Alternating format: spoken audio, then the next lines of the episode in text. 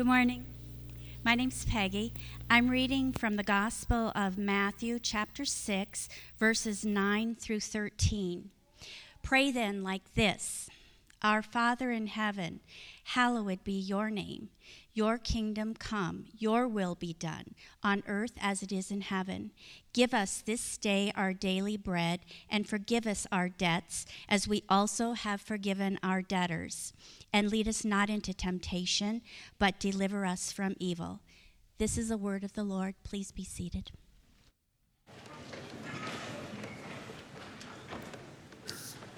Thanks, Peggy. Good morning, Redemption Church. It is good to be here. My name is Stephen, and I'm one of the leaders here. Typically, I'm up here leading the music, but today it's a, a privilege and a pleasure to get to preach, especially uh, with the text that I was given, the, the Lord's Prayer. And so, where we have been at, I just want to say if you're new, we've been walking through the, the Sermon on the Mount, and I, am in a, just in a, in, a, in a worshipful posture right now. The Oh, the joy of full salvation, sin and death defeated, glory to his name. That is good news, amen. And I would argue where we're at right now in the Sermon on the Mount is the greatest sermon ever given. And Jesus is, is preaching here, and so far he's shown his people what the blessed life looks like. He, he has shown them how to engage in the world and, and how he fulfills the law. He, he, he gets at ultimately the, the heart of sin as well as the heart of our good deeds. And he calls his people to love their enemies as well as be perfect as our Father is perfect. And, and all along the way, Jesus has, we, we've been learning about the character and the mission of our Lord and Savior as he's been preaching. And Jesus is showing us in this sermon that he is the authoritative king. And that, that, that he is showing that what life in his kingdom looks like for his kingdom, for his people. And today we're looking at maybe the most famous portion of the, of the Sermon on the Mount, and maybe the most famous portion in all of Scripture the Lord's Prayer. And, and the way that theologians have looked at this is Jesus is building up to this Lord's Prayer, and then everything after it will be informed by it. And even as we've been walking through this, this sermon so far, it might be like, how am I supposed to do this? How am I supposed to love my enemies? How am I supposed to, to, to be perfect as my Father perfect. How am I supposed to get at the heart of these things? I think Jesus is telling us it's all through intimacy with the Father and praying with the Father. And we're talking about the Lord's Prayer, and many of us know it. Many of us, as we saw it on the screen and heard it, there was something that said, Oh, finally, we are back at this, this, this place that God has ministered to me in this prayer over my life. That's some of us in the room. The Lord's Prayer has been this, this warm balm of the soul, if you will. But for some of us, the Lord's Prayer has been reduced to a good luck charm before sporting events. And it, it represents hollow, memorized lines. And I believe Jesus intends for this prayer to change our lives. I really do believe that Jesus intends for this prayer to change our lives. So if you got your Bibles, you can turn there. Matthew chapter 6, starting in verse 7. If you don't have a Bible, uh, we want to get one into your hands. There's going to be people coming forward. Would you raise your hand if you don't have a, a Bible this morning? Uh, we want to make sure everyone has a Bible they can read. If you don't own a Bible, this is our gift to you. And if you need one in Spanish, just indicate so. And again, we want you to be able to read the Word and follow along in, in a way that, that makes sense for you and just ministers to you. And so uh, if you do own a Bible and, and you just forgot to bring it this morning or you prefer to read it out of these these uh, Pew Bibles, just leave it at the Connect desk on your way out. So, God, thank you for this morning. Lord, thank you for the good news of the gospel. Thank you, Jesus, that you came and you died. You brought your kingdom. You defeated death through your resurrection. You conquered sin. God, I thank you for all that you have done. Lord, I thank you that you taught us how to pray. Lord, you could, have, you could not have, but you did. God, thank you for your plan and your mission that involved saving us rebellious people. God, thank you. Help us to respond to you. Holy Spirit, as you, as you inspired Matthew to write this text, illuminate our hearts to understand it. Lord, help me to decrease. Jesus, I pray that you would increase. And I pray that we all would have a greater vision of you and your kingdom and your word, and we'd be more fueled to engage in all of life, being all for you, Jesus. And all God's people said, Amen. So, before we get into the text, we're talking about the Lord's Prayer, and I think we got to define a couple things before we just get right into it. And I want to start with what is prayer? What is prayer? See, prayer is communication with God. Prayer is how we respond, how we connect, and how we relate with God in light of our knowledge of God. And I want us to, church, we, we can hear that. Prayer is communication with God. Let us never take for granted. Let us never take for granted the incredible reality that we can know God. We can know who God is. He desires to be in relationship with his people. The cross and the gospel clearly show us that, that God, at great cost to himself, does all that he can to bring us near, to bring us into relationship with himself. The incredible fact is, we can communicate with the God of the universe. And I think we can sit in these seats and we, it's like, well, of course. There's nothing of course about it. It is astounding. It is incredible that we can communicate with God. See, we hear from God and we learn from God from His Word. You can say that's our input, if you will. We learn from His Word, His perfect, true Word. And then we communicate we respond in prayer. And, and, and the scriptures are, are littered with what this response looked like. The sermon series we did before this was in the Psalms. I'd encourage you to maybe go back and if there's this partic- particular psalm that maybe stands out to you, go, go and listen to those and see, see what we had to say. But the scriptures are littered with all these different ways uh, prayer takes the form of that we respond to God. Prayers of, of praise and requests and of pleas, of, of thanksgiving and confession, of questioning and adoration all reaching out to God, all communicating with God in prayer. In prayer, ultimately, it, it, treats God as God because we are rightly running to Him for our need, our security, our longings, our comfort, our identity, our hope. When we run to God for these things, we're rightly treating Him as God. And Here's the thing about, about prayer. Um, I grew up in the, in the church. Uh, my wife actually moved out here about three years ago to, to start the church. I, I feel like I've been uh, uh, around church for a, a, while now. I'm not that old, which is not shocking, I guess, if you, if you look at me like, who's the 17 year old preaching this morning? Uh, but here's the thing about prayer I've, I've never met I'm not, I'm not 17. Uh, I have never met a, a Christian. He's like, I love Jesus. I love his word. I want to respond to him. And, and like, didn't see any connection between prayer and his walk with Jesus. I've never seen that guy. I've never heard anybody like, prayer, you want to talk about a waste of time. Like, I've never met that guy. He's like, I love Jesus, but prayer, never heard of it. Like, I've, I've never met that guy. I've also never met a guy who's like, I love Jesus. And uh, you're lucky I'm in the room because you happen to come across the prayer master. so you're welcome. I'm here. Uh, I, have never met that guy. I've never met a guy. Uh, and now I'm going to meet him probably as I said that. But I've never met somebody say, I don't understand any point of prayer. I don't see any point of it at all. I never met anybody that said, My prayer life literally could not be any better.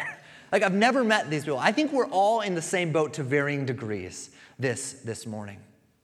And I think it's this we want to pray, or if we're honest, we want to want to pray, right? Uh, can I get an amen for somebody uh, this morning that we want to want to pray? It's okay. This is a safe. We just confessed our sin a little bit ago. We're going to get into that again in a minute. But we want to want to pray. And if we're honest, we, we, we don't pray at all, much less pray rightly. And Christians, Dave said it well last week, Christians get weird when it comes to prayer. It doesn't help the way it phrases like prayer warriors. Like, I don't know what that means. like, I don't know about prayer warriors, but I've seen uh, plenty of prayer gossipers. Uh, and which is just weird. Like, why do we do this? like, I've seen plenty of prayer whisperers, and it's always like people that got a really loud voice that then when they pray, they're like, you just? And I'm like, I can't hear what you're saying. God, we, like, God, thank you that you are omnipotent and you're all powerful and you can hear this whisper because I can't pray with you. And then you got the opposite. You got people, I'll be at like cartel with, with somebody and I'm like, could you pray for us? And he's like, Yeah, sure, I'll pray for us. God, would you? And I'm like, holy cow. Like, here we go. I got of shouters and, and I'm like, everybody in the car, bow your heads. We're all in, in this here. Join hands together. I'm like, man. And this is just my fear of man. Let me just tell you that right now. This is my fear of man here, and I need to repent of that. But come on, like, and God does not give a decibel level in His Word. This is just my personal preference saying that Christians get weird when it comes to prayer. Uh, so next time you're with me, just would you love me well and be aware of where, where you're at? I want to participate, but I also don't need everybody in the room to participate. So that, that's what I'm going to say. Uh, let me confess something to you this, this, morning, other than I have a fear of man, clearly. Uh, but let me confess something to you. I'm not a prayer expert. It is ironic that I'm preaching this sermon this morning. As I was preparing, I was like, what do I need to hear? Right? So I might just be saying amen as I'm going along because I'm like, my soul needs this, Jesus, this morning. Um, this is not a sermon of pray like I pray, which is good news, trust me. It is let's pray as Jesus taught us to pray. So let's learn from Jesus. If you got your Bibles, Matthew 6, starting in verse 7 and 8, we're going to get into the prayer, but Jesus starts with how not to pray. And, and pick up with me in verse 7. And when you pray, do not heap up empty phrases as the Gentiles do, for they think they will be heard for their many words. We know that guy, right? We take a prayer request, and you say, that, uh, somebody pray for us? He's like, I'll pray. And you're like, oh no. Like, we're gonna get comfortable. We're going to be here a while. Like, and I don't think there's anything wrong necessarily with like, man, you're pouring your heart out before the Lord. But it's like, don't, don't heap up empty words, don't heap up empty phrases. And they think they're going to be heard as if God's just going to get worn out in heaven by your many, many words. Don't heap up empty phrases. I'm going to ask us to be honest this morning. We can treat the Lord's Prayer as an empty phrase. I think the, the, the context that I learned the Lord's Prayer was not through my church, it was through sporting events. It's through like watching Notre Dame football on Saturday morning. This is how I learned the Lord's Prayer. And what's funny is you see in these like sports movies, and you can picture maybe you were there. I remember in youth football, this is the case. The uh, the coach is sitting there, and he is just saying he is saying a lot of words that aren't the Lord's Prayer. Let me put it that way. And it's just bleep bleep bleep bleep bleep bleep bleep bleep bleep. bleep. Take a knee, Lord prayer. And it's like as if God's sitting there like, whoa, whoa, whoa, whoa, Lord's prayer. Uh, we, we, we treat it as this, this weird, like good luck charm. And then it gets weird when both, what if both teams are praying the Lord's Prayer? Is it whichever one meant it more? It gets the like spiritual blessing because uh, you know we can do all things through Christ who strengthens me. Which let me tell you is not talking about sporting events. Uh, Paul did not mean that when he said that. But here's the thing: I think empty words and empty phrases looks like at, at the core rehearsed and rehashed words that come out of our mouths and don't affect our hearts.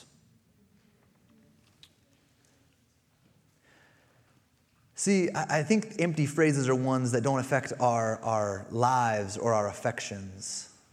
I think they're, they're hurried prayers over food. Let me just ask you how, do we pray more for food than for people? I do.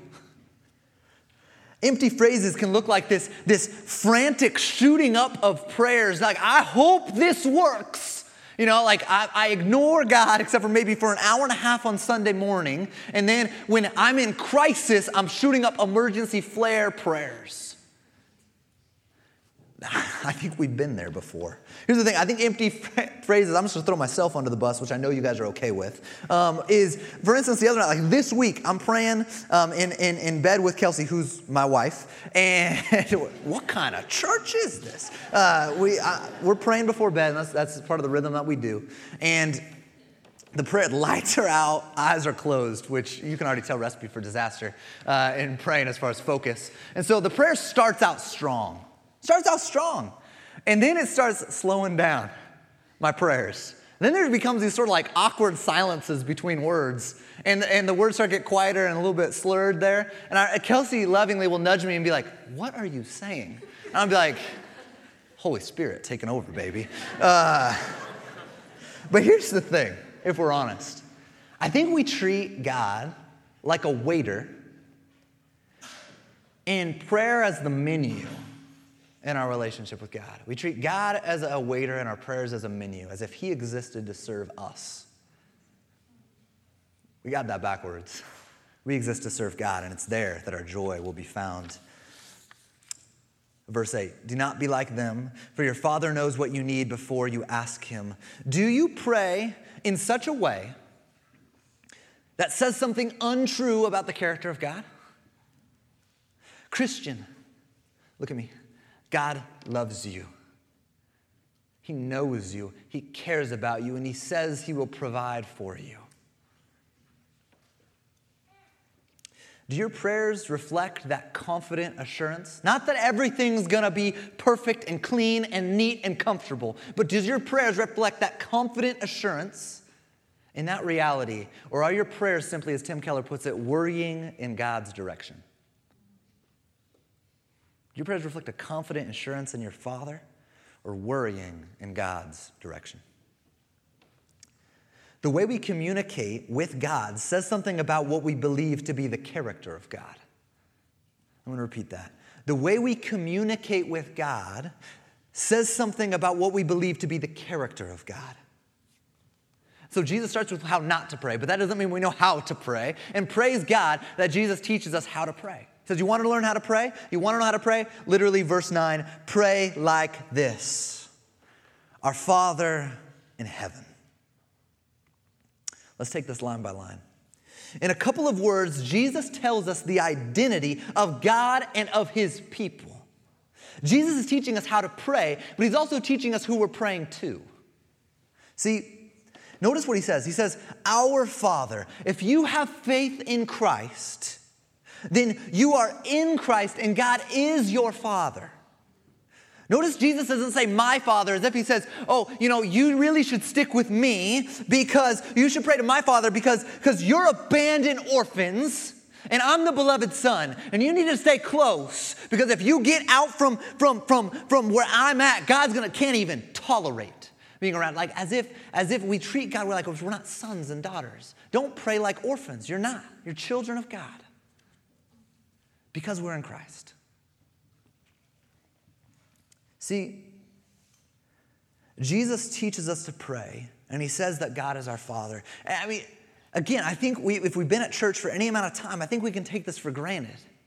Like, of all the words Jesus could have used, he could have used any word he wanted to when say, pray like this. He could have said, our God, our judge, our Lord. But no, he says, our Father. Father is the title that Jesus calls us to address God in our prayers. This is profound. We have an adoption identity. We talked about this last week. God takes us out of the courtroom into the living room. See, because if we are in Christ, God loves and delights in us. If you're in Christ, God loves you, He delights in you. Some of us, we need to hear that this morning. See, eh, you need to hear this though as well. Not because we are lovely, but because Christ is lovely and we are in Christ. We catching that difference? See, therefore, adopted by God, God is now near. He is intimate, He is warm, and He is authoritative as Father. I'm gonna say it again. You're not an orphan. Don't pray like one. You're a child of God. Pray like one. Confident assurance. Jesus is saying that we are the family of God under our Father's headship. But he doesn't stop there. He is our Father in heaven. Hallowed be your name. Jesus says that God is our Father in heaven and hallowed be your name. This is key because our Heavenly Father, who is our Father? Our Father is God, the authoritative ruler of the universe. He is the sovereign Lord of all. He is true. He is all powerful. Our Father is Jehovah. He is Yahweh. This is our God. This is our dad. This is our father. See, hallowed be his name. Jesus is teaching us that God would be treated with the highest honor, that his name would be revered as utterly sacred and holy and distinct and powerful and mighty and true. Because he is. See, some of us this morning, we err on kind of two sides of the coin here, two sides of the ditch. One would be some of us, we really minimize the hallowed be your name. And we need to remember that our Father is the authoritative King of the universe. We need to remember that. You need to pray that. You need to let those truths saturate your life. But some of us on the, on the other side here, we get hallowed be your name, but it's our God in heaven, hallowed be your name. We don't understand God as our Father. We don't understand God as our Father. And man, Dave used this analogy last week that, that really ministered to me. And I know as an RC, we, we talked a lot about it. And I, I have a feeling most of us were shaped by it. This idea of many of us approach God as if we had our adoption papers around our necks, the formal legal documents. And it's from there that we draw our identity and our security. From our adoption papers around our necks. And I want to say, praise God Praise God for the binding and secure and real justification that our judge brings. Praise God that in the courtroom the judge says forgiven and it's real and it's binding and it's transactionary and it's legal and it's forever. Praise God for that. I want to say I'm somebody who loves footnotes and theology. I tell you, the leaders here do. We care about these things. We read books by dead guys. Um, but here's the thing: like I love justification. I love expiation. God taking our sin and casting it as far as the east is from the west. I love propitiation. God removing the wrath that was upon me and putting it on Jesus. I love Penal substitutionary atonement, what happens in the courtroom, God forgiving us, Jesus giving us all of his righteousness, and him taking all of our sin. I love this stuff. But when that is the exclusive language that you have in how you relate with God, no wonder it's hard for you to pray. No wonder it's hard for me to pray. I treat God as a series of, of, of, of theologies and a series of concepts and not a person. I need to hear this this morning. Many of us here this morning, we have a legal transaction and not a relationship with the Father. Our language is transactional and not relational. Praise God for the courtroom. Praise God for footnotes. But it's, gotta, it's not less than that, it's more. It's got to move out of the courtroom and into the living room. It just got to. See, Jesus he not only teaches us to pray, which would be enough, like, praise God, teach us how to pray. He also teaches us who we are. He's telling us who we are. This prayer is full of identity statements. Who is God? He is our Father. Who are we? His children. And, and, and this beginning, he starts with this, and I think it's intentional. I know it's intentional. That when we start with who we are and who God is, that starts to align our hearts See, because if we don't, if we don't know who we are and we don't know who God is, we're just going to put ourselves on the throne and we're going to say, Our kingdom come and our will be done. But Jesus leads us through this prayer. And it rightly puts God in his place and puts our, us in ours. It gets our butts off the throne and gets us kneeling before the throne. See, but as children of the Heavenly Father, we can now say, your kingdom come, your will be done on earth as it is in heaven. God is the king. Our Father is the king. We respond to the initiating and adopting love of, of God, and He changes our hearts so that we can now pray, Your kingdom come, Your will be done. You can't do that if you don't trust Him. See, we trust him, we love him, we desire what he desires, we delight in his will. That's what happens when we start to view God as our Father and us as his children. It changes the way you pray. When you're out of the courtroom and into the living room, it changes the way you relate with God. See, Jesus is praying and he's teaching us to pray for, for God's kingdom to advance and go forth in this world. This is something we talk a lot about at Redemption. Something we talk a lot about is the kingdom. And if you're new, or maybe if you've missed it, we, we, we can't just roll past this and assume things. So, what is the kingdom? A definition I heard that I think can be helpful, because it can sound a lot of times this abstract, like what does this mean? What, is, what, is, what are we talking about? The kingdom is God's rule and God's reign in God's world. The kingdom is God's rule and reign in His space, in His world, and He's Lord over all. Our Father's kingdom what is this kingdom? What is it marked by? This kingdom, which Matthew and Mark, Luke, and John are unfolding, if you read the whole book, because the Sermon on the Mount and the Lord's Prayer is not a tweet, it's in the context of the Gospel of Matthew. We realize what this kingdom is about. And this kingdom is all about, it's marked by life, peace, justice. It's marked by hospitality and compassion. It's marked by mercy and healing and joy. It's marked by light and flourishing. And it's marked by love. In short, the kingdom is the way things are supposed to be. See, and when you pray, Your kingdom come, when we pray this, what we are saying and what we ask is Heavenly Father, bring your justice, bring your peace, bring your salvation, bring your love and make things the way they ought to be. This is not abstract, this is incredibly practical and yet profound. On earth as it is in heaven. Bring your kingdom. It isn't just in an abstract, again, your kingdom comes somewhere. It's on earth as it is in heaven.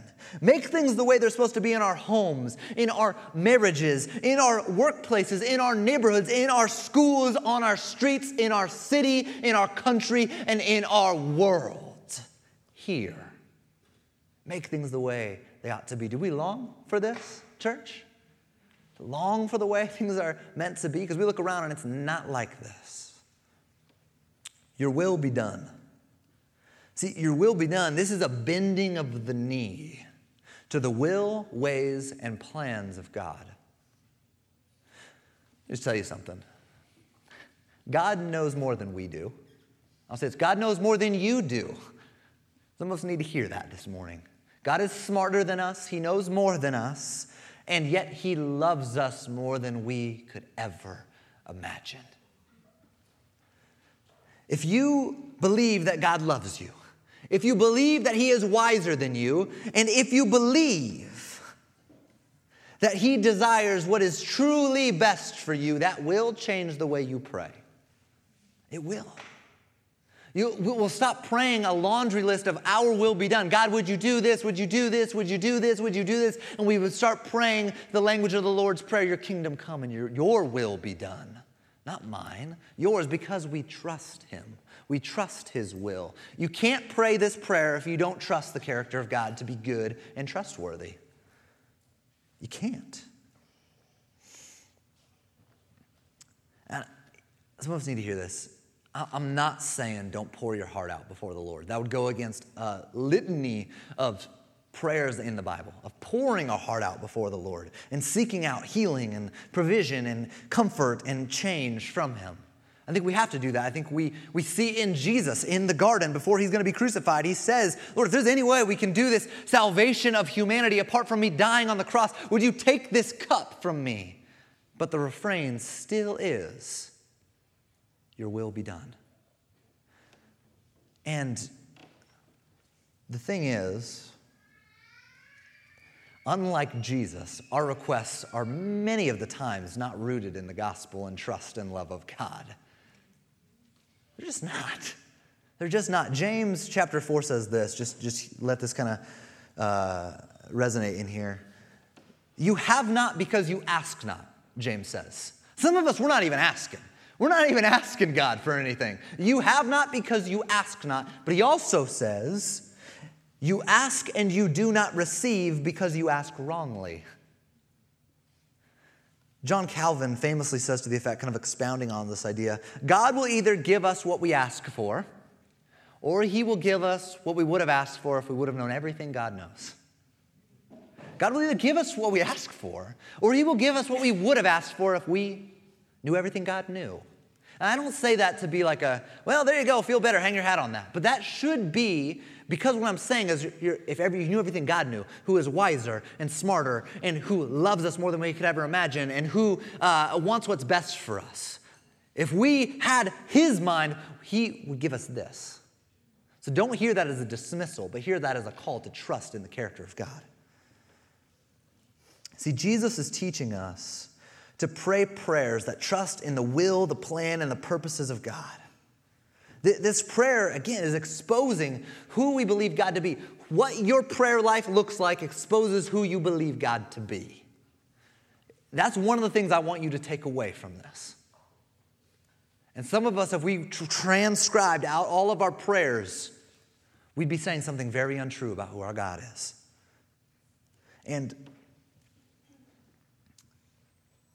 This, this is an aside a little bit, but and it's going to be a hard word, but I, I think we need to hear it.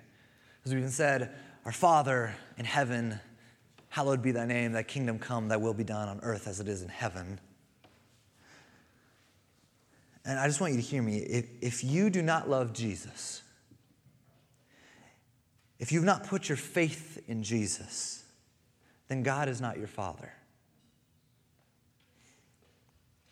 For the Christian who has put his or her faith in Christ, believes I'm only made right by Christ's work alone. I love Jesus and I want to honor him with my life.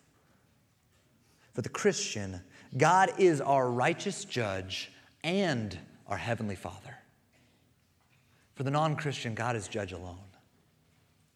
And the reality is, all of us will stand before him one day.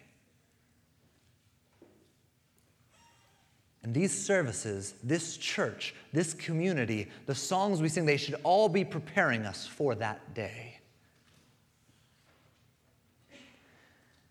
And the good news for those of us who are in Christ, for those of us who are people of this kingdom, people who are bought by the blood of Jesus Christ, the good news is that for those of us, we will stand before our Father who loves us and who has adopted us, and he welcomes us into his beautiful and perfect and restored kingdom forever. I want that for every single one of us. But I don't presume that that is everybody in this room right now. Jesus continues in verse 11 Give us this day our daily bread. We, we pray for things we ought not to, but there are legitimate needs that Jesus is calling us to seek out God's provision in our prayers in. Jesus is calling us to look to God to meet our needs, for He is the only source of true provision. And notice the language of this, this daily bread. Give us this day. This is not a one time blanket statement. This is us on a daily basis reaching out to God for our provision. See, this is saying, God, give us today what we need for today, for tomorrow is never guaranteed. This is also a prayer recognizing the sovereignty and the control and the providence of our Father. So the question may be how does God give us our daily bread? And what this means is the necessities to live, if you will the necessities to live. And Martin Luther, who's a, a Christian who lived 500 years ago and is one of the church kind of fathers and reformers, if you will, he has some profound insight into this phrase give us this day our daily bread. He says that God does not typically shower bread from heaven, if you will, but he gives a, the baker as the means by which the daily bread is provided. And Martin Luther called these bakers the masks of God. He said, as God is orchestrating and providing and working his providence behind the scenes, he is presenting the baker as the instrument of his provision. As he's working behind, the face of God is masked by the baker. See, God answers the prayer, Give us this day our daily bread, not in manna falling from heaven, but a milkmaid at the door or a Fry's at a half a mile walk away. Do you see in how much God is providing for you right now through his masks, if you will? How God is answering daily this prayer of giving us indeed our daily bread. Notice Jesus, though, doesn't say, Give me my daily bread, or give, he doesn't say, pray like this, pray that your daily bread be provided for. He says, Our daily bread. We can't segregate this line from what Jesus will eventually say at the end of the sermon the great commandment of loving God and loving our neighbor. We cannot segregate these things. This, this line of give us this day our daily bread has, has great implications when we talk about the great commandment. Uh, Tim Keller expounds, there's going to be a quote here in a second, on Martin Luther's insight on these like social dimensions of this line of this prayer. He says this Luther sees a social dimension to this prayer as well. For all to get daily bread, there must be a thriving economy, good employment, and a just society. Therefore, to pray, give us, all the people of our land, daily bread, is to pray against wanton exploitation in business trade and labor which crushes the poor and deprives them of their daily bread. For Luther, then, to pray for our daily bread is, uh, is, is, is to pray for a prosperous and just social order. Pray for a prosperous and just social order. A prosperous and just social order. I hear echoes of the kingdom, the way things are supposed to be. And so, my question, church, is what would happen in our homes if we prayed in light of this? If we had such an acute understanding of the social dimensions of the gospel? How would our homes change? Uh, what would happen in our workplaces if we prayed like this and embodied this? What would happen in our city if we as a community lived like this and believed this? What would happen in our country if the church at large believed this? I believe the kingdom would come on earth as it is in heaven. We would get a taste of it. We would get a taste of it. We'd truly be salt and light.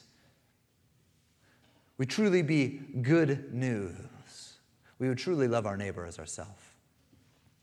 And I'm not saying we do what Jesus alone can do, which is fully eradicate evil and bring utter shalom, the way things are supposed to be. But I am saying our world look different.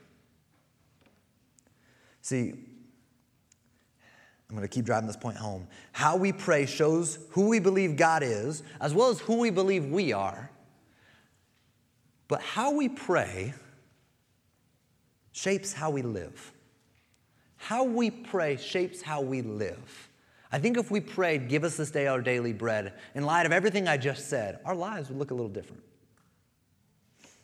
Jesus exposing these realities of prayer changes the way that we live, even in a line like, Give us this day our daily bread.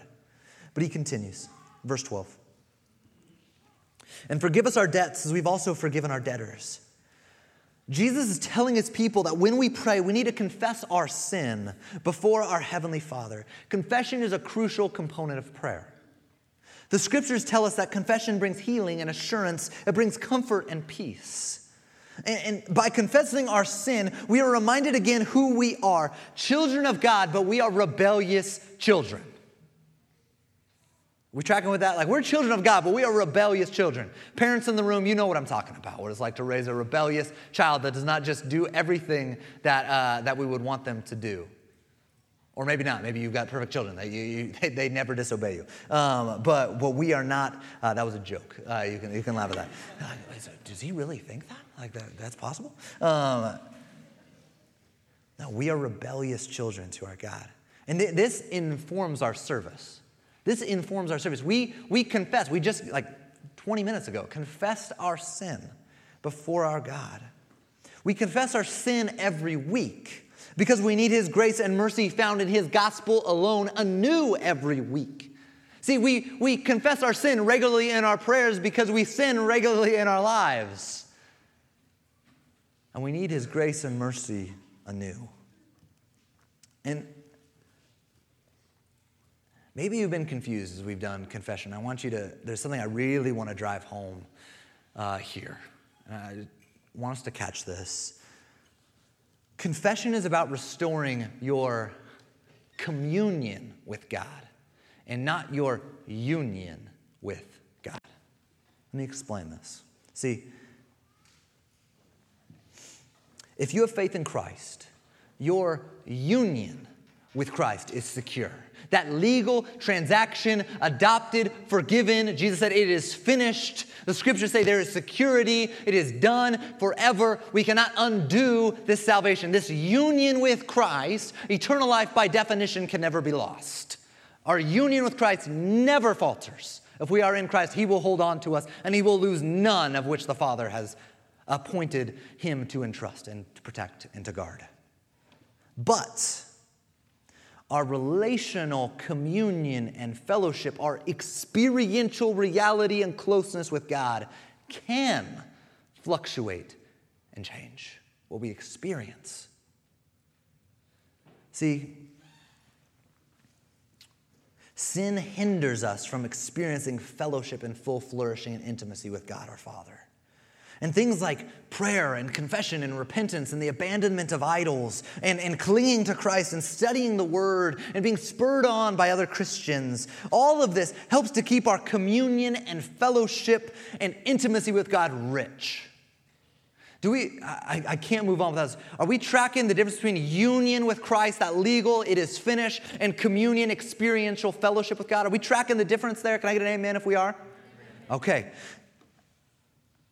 Here's the thing we fight sin not because we feel bad, or because we have self pity, but because it grieves God. That's why David could say in Psalm 51, after he had uh, somebody murdered and committed adultery, he says, Against you and you alone have I sinned.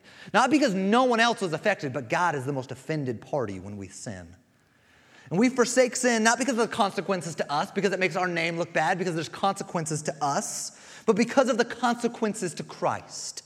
Jesus died because our sin was that rebellious, that tragic, that horrific, that terrible, that deserving of death, that treasonous. Jesus died because the wages of sin is death. Jesus died the death that we should have died and forgive us our debts is a proclamation saying that we get that, that we recognize that, that we understand what Jesus paid to bring us into the family of God. It recognizes our need for his gospel daily. And the scriptures ask if you have died to sin, how can you live in it any longer?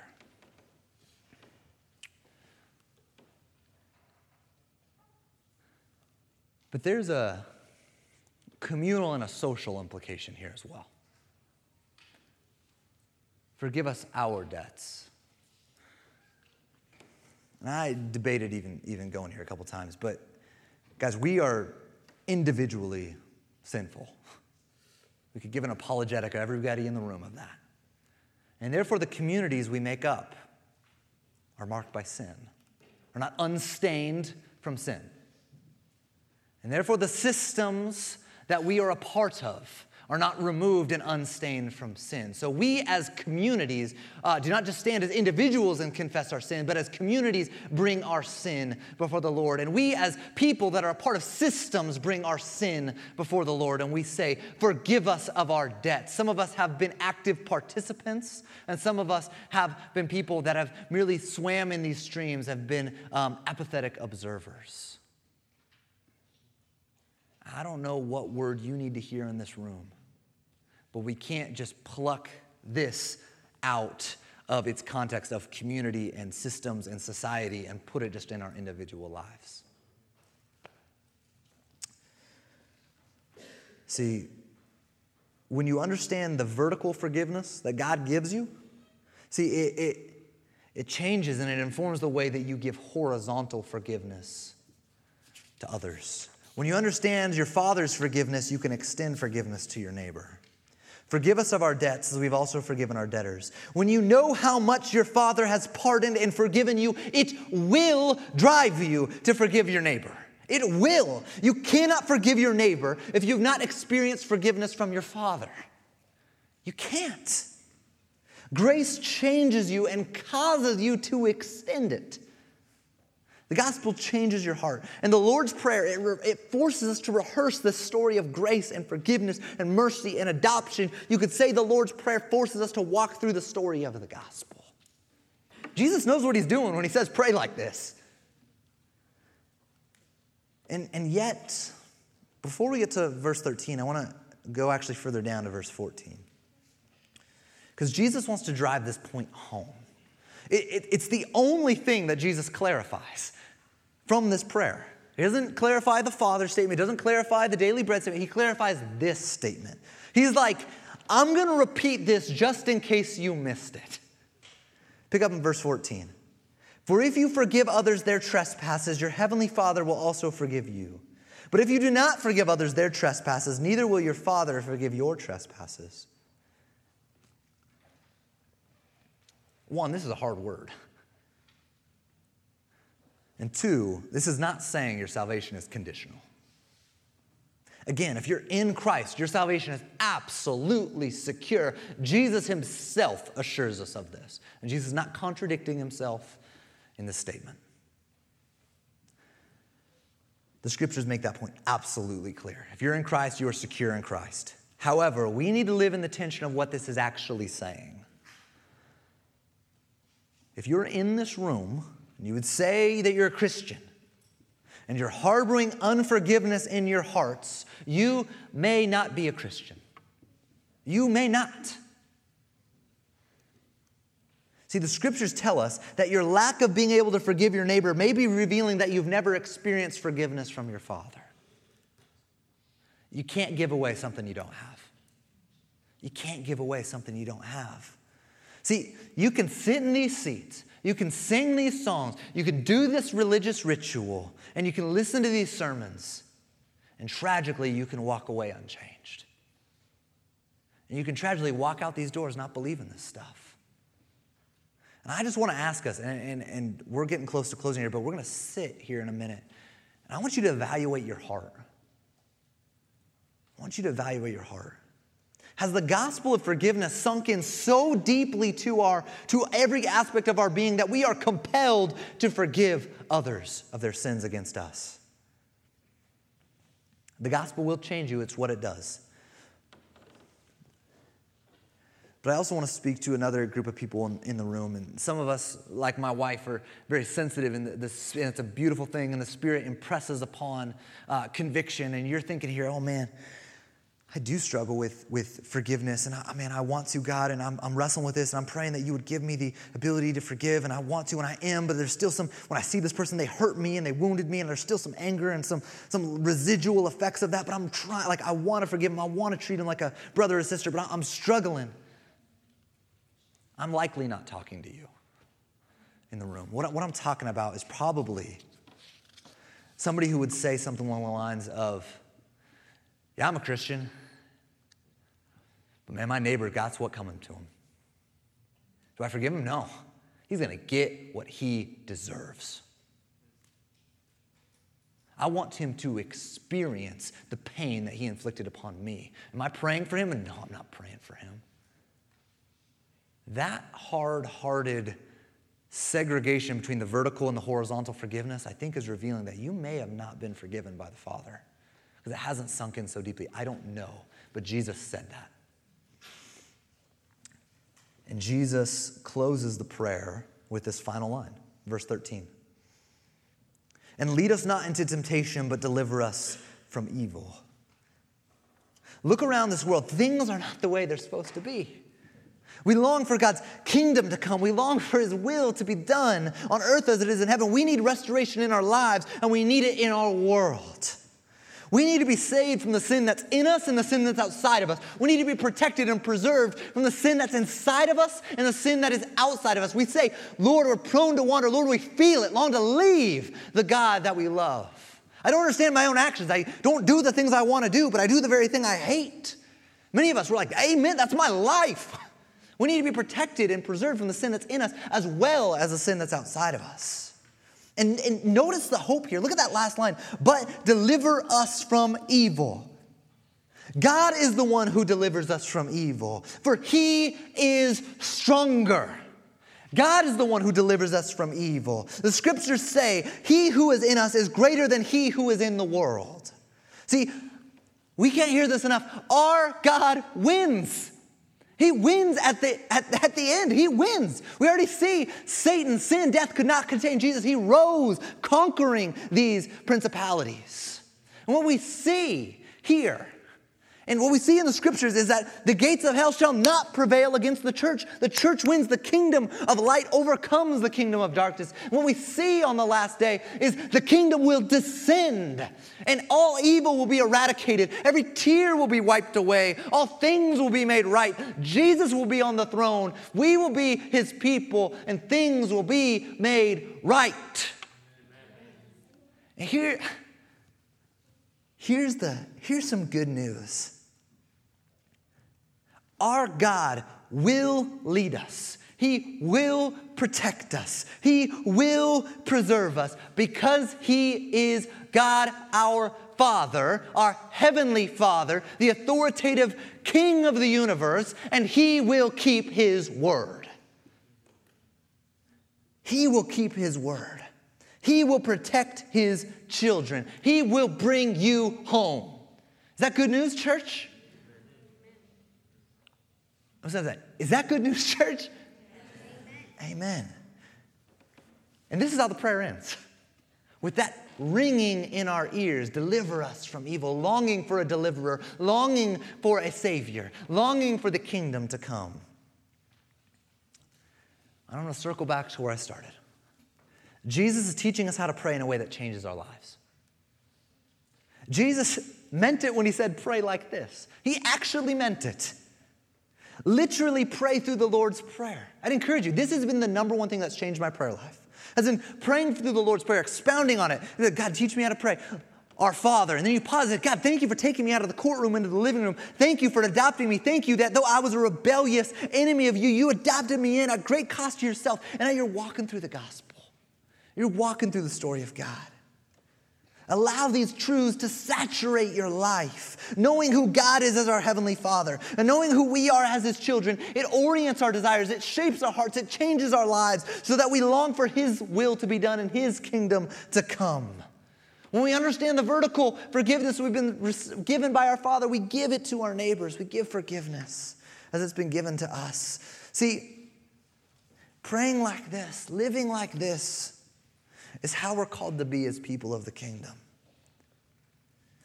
And the only way we can ever, ever live like this and do what Jesus is calling us to do in this hard word of the Sermon on the Mount, the only way we can do this is through intimacy with the Lord, our Father. This is where we're called to live, church. Let me pray. God, thank you that you are near, that you hear us. Right now, we are calling upon you, God. We're, we, our prayers are not hitting the ceiling, they are reaching you, Father, our heavenly Father. Lord, thank you that you hear us. Thank you that you, you, you long to be in relationship with us. Thank you for doing all that was possible to bring us near. God, I pray that this prayer, Jesus, thank you for teaching us how to pray. Lord, thank you for telling us who we are, telling us who our Father is, and telling us what His kingdom is like, and telling us how we are called to live in that kingdom. Lord, thank you for walking us through this prayer. Thank you for giving it to us as a gift. I pray it would change our lives. I pray that we would walk out of this room changed. I pray, Spirit, that you would change our lives. As you are the one who inspired Matthew to write this, I pray that you would give us eyes to see and, and hearts to be softened so that we might live this. God, thank you. We respond to you now. It's in your name, Jesus, we pray. Amen.